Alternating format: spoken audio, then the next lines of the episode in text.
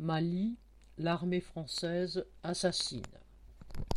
Les enquêteurs de l'ONU ont rendu leur rapport sur le bombardement de l'armée française qui a fait 19 victimes civiles le 3 janvier 2021 dans le village malien de Bounti. Il est accablant pour l'armée française. Ce jour-là, les avions français à la poursuite d'un groupe djihadiste ont ouvert le feu sur un rassemblement à proximité du village.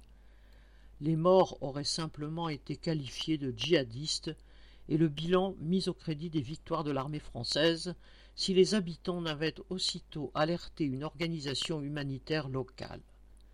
Celle-ci a recueilli des témoignages concordants confirmant que l'armée française avait bombardé un mariage et, devant l'indignation de la population malienne, l'ONU a dépêché une enquête. Depuis le début, le commandement français n'a cessé de réfuter ces témoignages avec des arguments plus fallacieux les uns que les autres, affirmant par exemple qu'il ne pouvait s'agir d'un mariage, puisqu'il n'y avait que des hommes dans les victimes, alors que dans les traditions locales, hommes et femmes se rassemblent à part.